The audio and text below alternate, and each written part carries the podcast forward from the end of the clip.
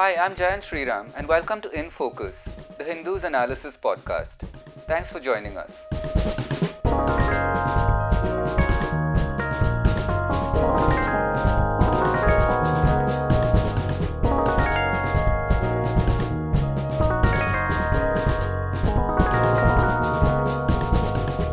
Our episode today looks at the joint statement issued by the foreign ministers of India and China after a two and a half hour long meeting that went into the night in Moscow yesterday, September 10th, and which now contains a five point course of action to de escalate the four month long standoff at the line of actual control. In previous episodes, we've discussed, of course, the details of that standoff at various junctures and why, for months, despite meetings at various levels, the de escalation process was really making very little headway. To the contrary, there only seemed to be more flare ups. The question that we will take up today is therefore a very simple one. Will this new five point course of action announced by the foreign ministers make any difference at all? In doing so, we'll also discuss where things stand now and where they could be headed going forward. I'm joined by Anant Krishnan, the Hindu's former Beijing correspondent, and National and Diplomatic Affairs Editor, Suhasini Haidar. Anant and Suhasini, it's great to have you both back on the podcast. Thank you for joining us today. Thank you, uh, Jen. Thanks, Jen. Right. Uh, so, so big news today about the um, the five point plan for uh, resolving border tensions that India's foreign minister and uh, China's foreign minister have agreed on in these talks that took place yesterday. Um, so, just to start with, I think we just have to ask what, what is what is this five point plan? Uh, what is it going to achieve that multiple levels of talks have not achieved so far? Right. So, Ashley, you want to take that first? Yeah. Sure, uh, Jayant. as with every agreement we have seen so far, every small conversation between the Indian and the Chinese side since the standoff began uh, at the beginning of May, um, essentially the proof of the pudding will be in what we see happen in the next few uh, days, particularly. What we understand is military commanders will now take this agreement forward. And they've been given very specific guidelines on which to go by. So, what officials coming out of the meeting told us was that these five points to the agreement, which you spoke about, are essentially that the consensus developed between Prime Minister Modi and President Xi of not allowing differences to become disputes is going to be taken forward. So, the Wuhan spirit has not died yet. Um, the second, that the foreign ministers uh, have agreed, and this is the important bit which the uh, which you will see military commanders take forward, is that the border troops of both sides will continue their dialogue, quickly disengage, maintain a proper distance, and ease tensions. Uh, these are very uh, purposefully chosen phrases. We're being told by the officials to make the point to military commanders that this is uh, the the the you know this is the way forward the template really for disengagement. So they have to disengage between the two forces, uh, keep a proper distance. Remember, normal posts are 25 to 30 kilometers away from each other. In the last week, particularly, we've seen them come right up to the LAC on both sides, which is a very dangerous situation. Uh, the third is that the uh, that you know previous agreements, protocols will be abided by, uh, maintenance of peace and tranquility, and uh, avoidance of any action uh, that could escalate matters. The fourth is to continue the talks. So the talks have been really at four places. The foreign ministers, as we just saw, the border commanders on the ground, the special representatives, where uh, Mr. Wang Yi doubles up as uh, China's special representative and ours is NSA Ajit Doval, and the WMCC, which is the working mechanism for consultation and coordination in India China border affairs. This is a group of bureaucrats, officials from across ministries and across the military as well. So these four levels of meetings will continue. And finally, and this is frankly the only the the, the only new part of uh, the five part agreement, if you like, uh, compared to the previous few months, that is that the ministers have agreed that um, as the situation eases, once tensions ease, they must work on new confidence building me- measures and a new CBM mechanism to take forward. And this, the uh, foreign ministers agreed, is what they want to now uh, start working on. So that's the five point uh, agreement. But remember, it is only the template for disengagement, after which the two sides will probably come together and try to find a new way of uh, dealing with each other, really. Anant, uh, what's your perspective on uh, what was the agreement that was uh, that that was signed yesterday? Well, I think uh, just to add to what Suhasini said, I thought the last of the five points was particularly interesting, uh, given that uh, there has been a lot of discussion about whether the four border agreements that are in place of 90, 93, 96, 2005, and 2012 are they relevant or are they completely broken down is something that a lot of people have been asking given that a lot of the developments in may and june have gone completely uh, against what many of these agreements have said. So i think that the fact that um, the fifth point actually speaks about the fact that both sides should look at confidence building measures uh, and it says that they should expedite work to conclude new cbms to maintain and enhance peace and tranquility. I thought that's something that's interesting. Though, of course, I think that the immediate priority would be on disengaging. As Suhasini said, in some places there are barely a few meters apart. So before you can come to the next phase of trying to see what can be done to prevent such things from happening, obviously the immediate priority is to disengage and de-escalate. Looking at uh, the Chinese statement, it's interesting that both sides released this five-point consensus, but they also released their own individual statements. And I think that looking at India's statement and China's statement, there's no doubt there are points of difference uh, if you look at the two statements. Uh, one interesting thing the Chinese statement is unlike uh, the previous statements we've seen, including from the defense minister when he met Rajnath Singh on September 4th, including what the PLA Western Theater Command has said, it is slightly different in, in tone. It's not as harsh as those statements. It does not say India is entirely to blame which is something that China has been emphasizing over the last few months. So I think, in some sense, the tone seems to have mellowed a bit. But having said that, there are no doubt points of difference. There's no mentioning of, by either side, of returning to status quo of May. The Chinese side seems to have, in India's view, mischaracterized a little bit what uh, the external affairs minister said uh, in terms of, uh, you know, they have quoted him as saying uh, that the boundary situation is not a prerequisite for the relationship. But in fact, India has been saying the opposite that without peace on the boundary, you can't have anything else uh, as far as the relationship is concerned. So there's no doubt there are points of difference. I don't think we should exaggerate the outcomes of the meeting as saying all the issues are settled.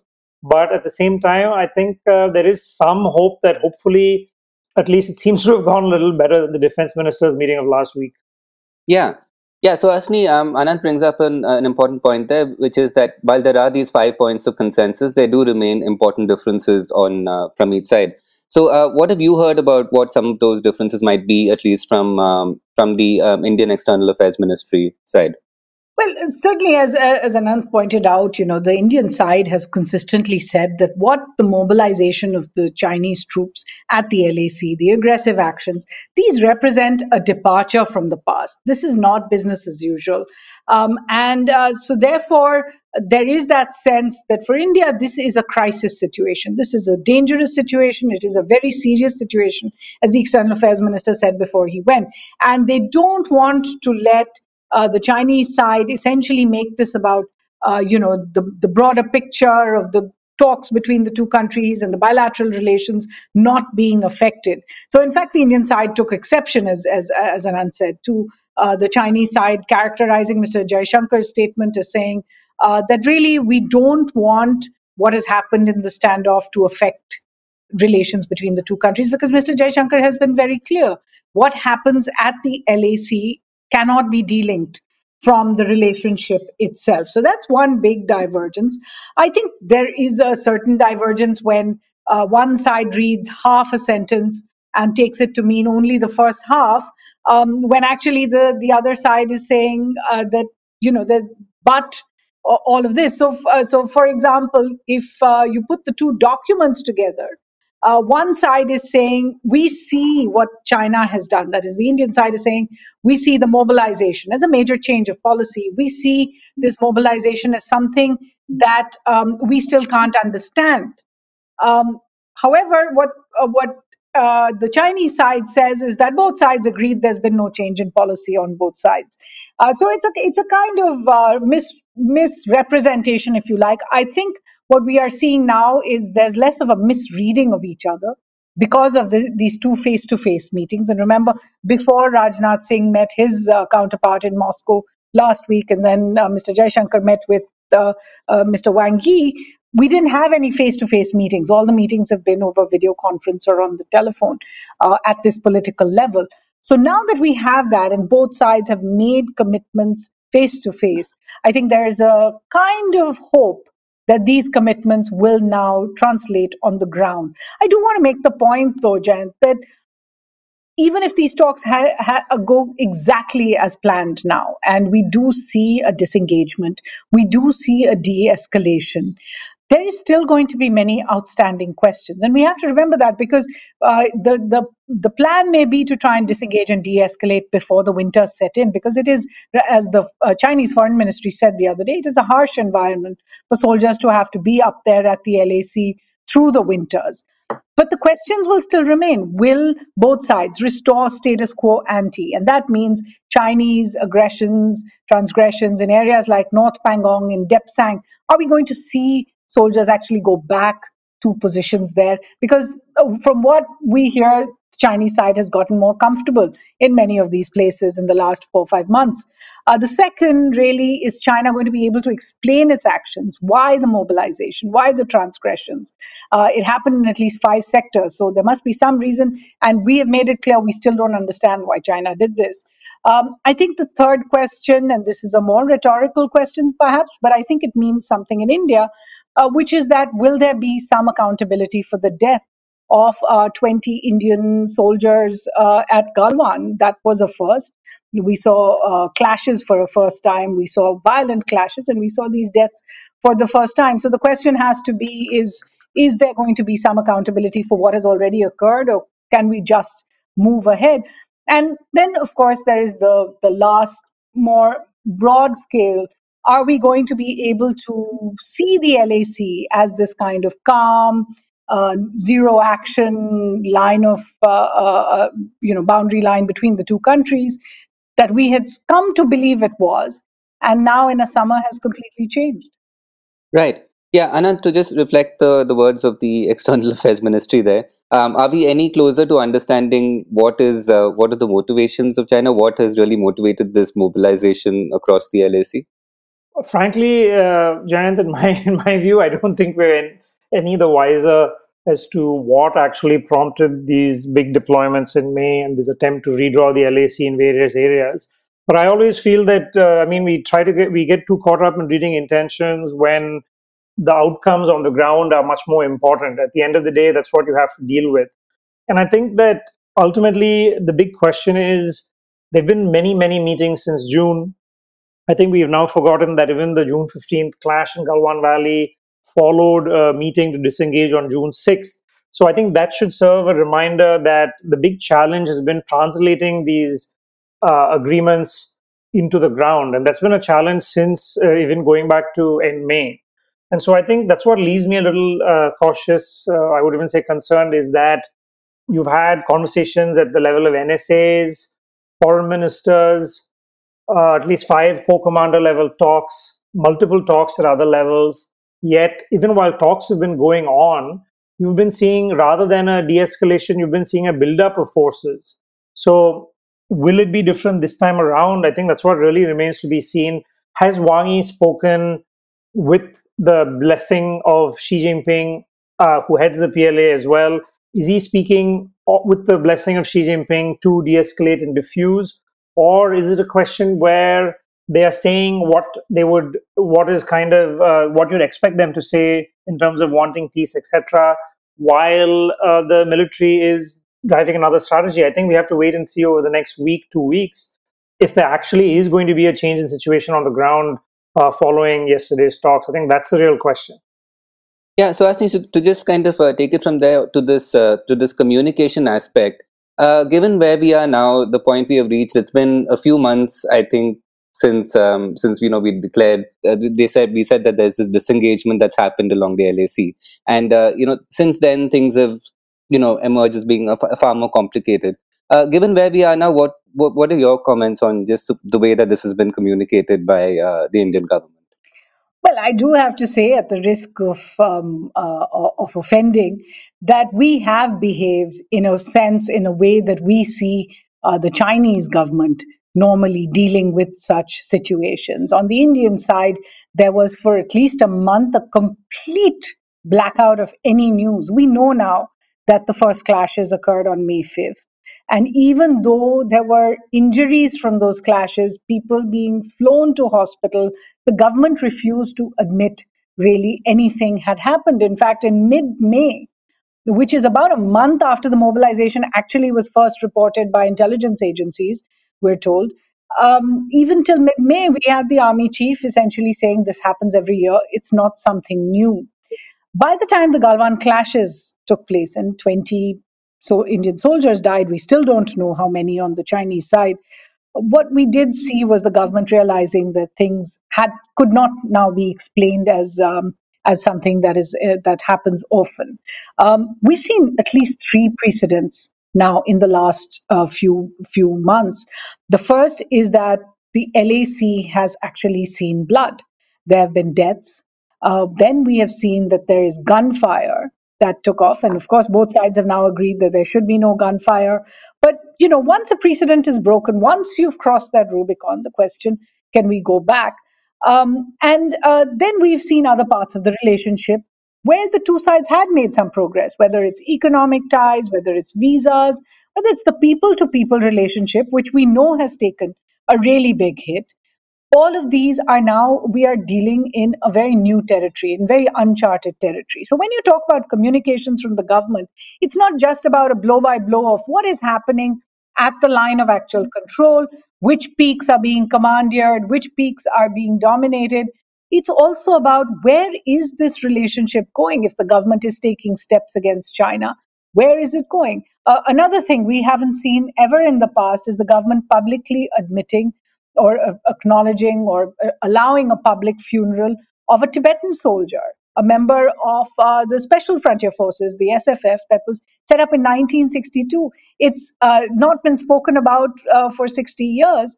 And now we see a public funeral for a Tibetan soldier uh, on Indian soil and somebody who was actually patrolling at the line of actual control. Now, these are all difficult issues and very complex ones, as you pointed out. These are not something that are going to uh, appear in government communiques on a normal basis.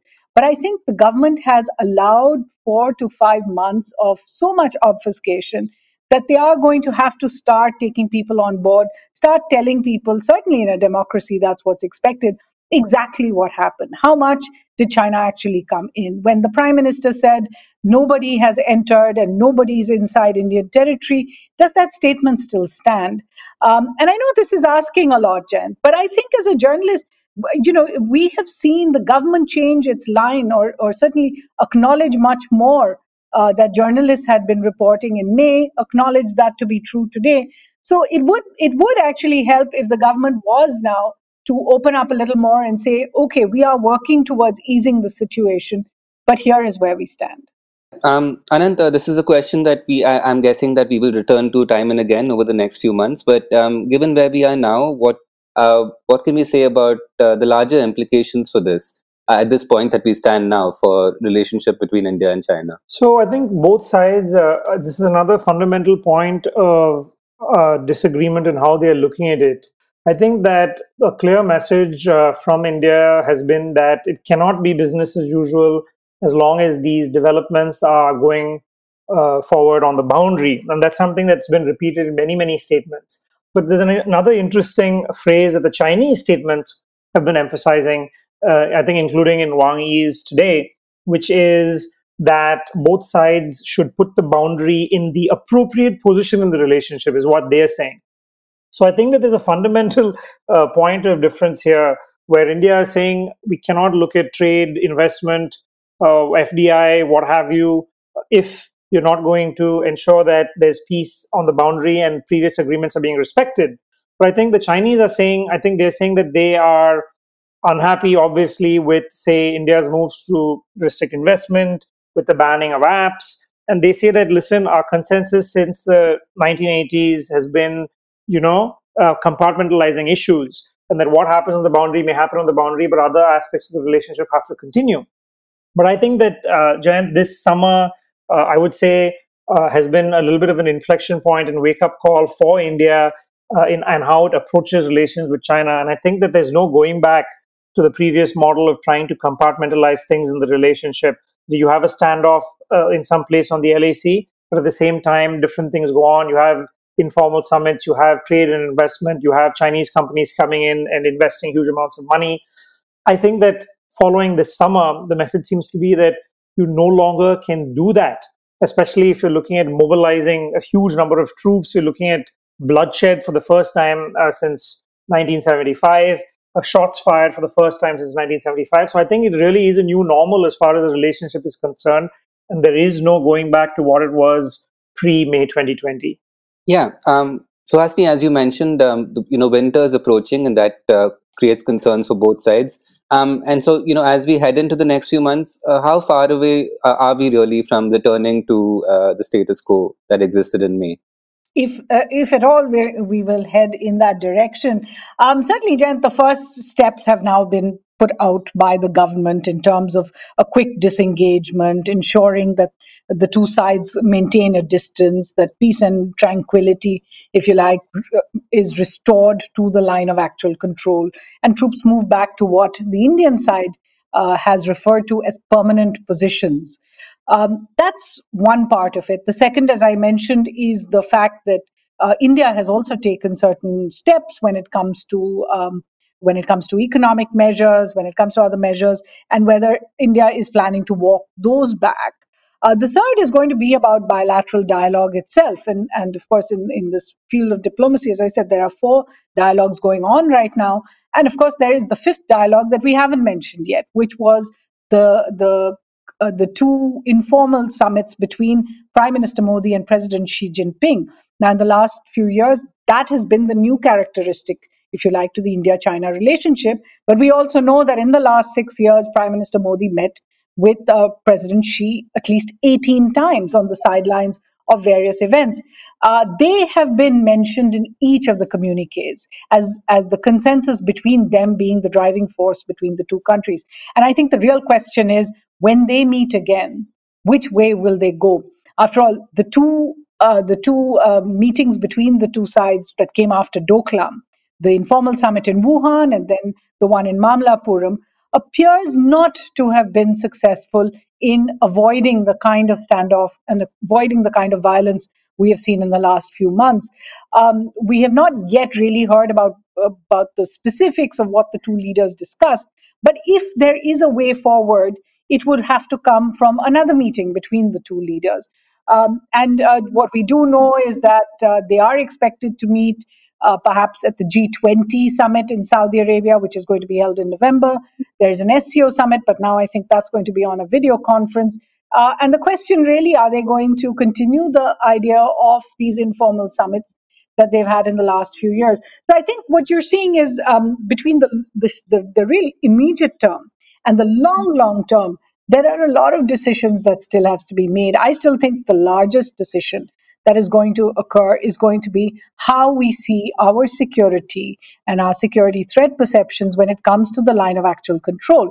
Since the belief has been that while the line of control with Pakistan was something that could erupt at any time and therefore was manned accordingly, it even has the uh, the fencing between the two sides. It has actually they have been able to uh, pull back uh, many of their um, uh, of their troop positions as a result of that fencing um, but it remains a volatile line. Is that going to be the future of the line of actual control? And even if it isn't, is that something that India can now afford not to prepare for? That some other part of the LAC could erupt in the same way, or that China could attempt to build a new LAC, if you like, you know, unilaterally um, change the course of the LAC, is what the Indian government has been saying, in another part of the line of actual control. How does India now prepare for that? Does it mean that we will have to have many more men along the line of actual control? Or is this entire uh, standoff going to head in a direction where we will actually see more movement towards the resolution of this extremely complex and long standing dispute between the two countries? In Focus will be back soon with analysis of the biggest news issues. In the meantime, you can find our podcast on Spotify, Apple Podcasts, Stitcher, and other platforms. Just search for In Focus by The Hindu. We'll see you soon.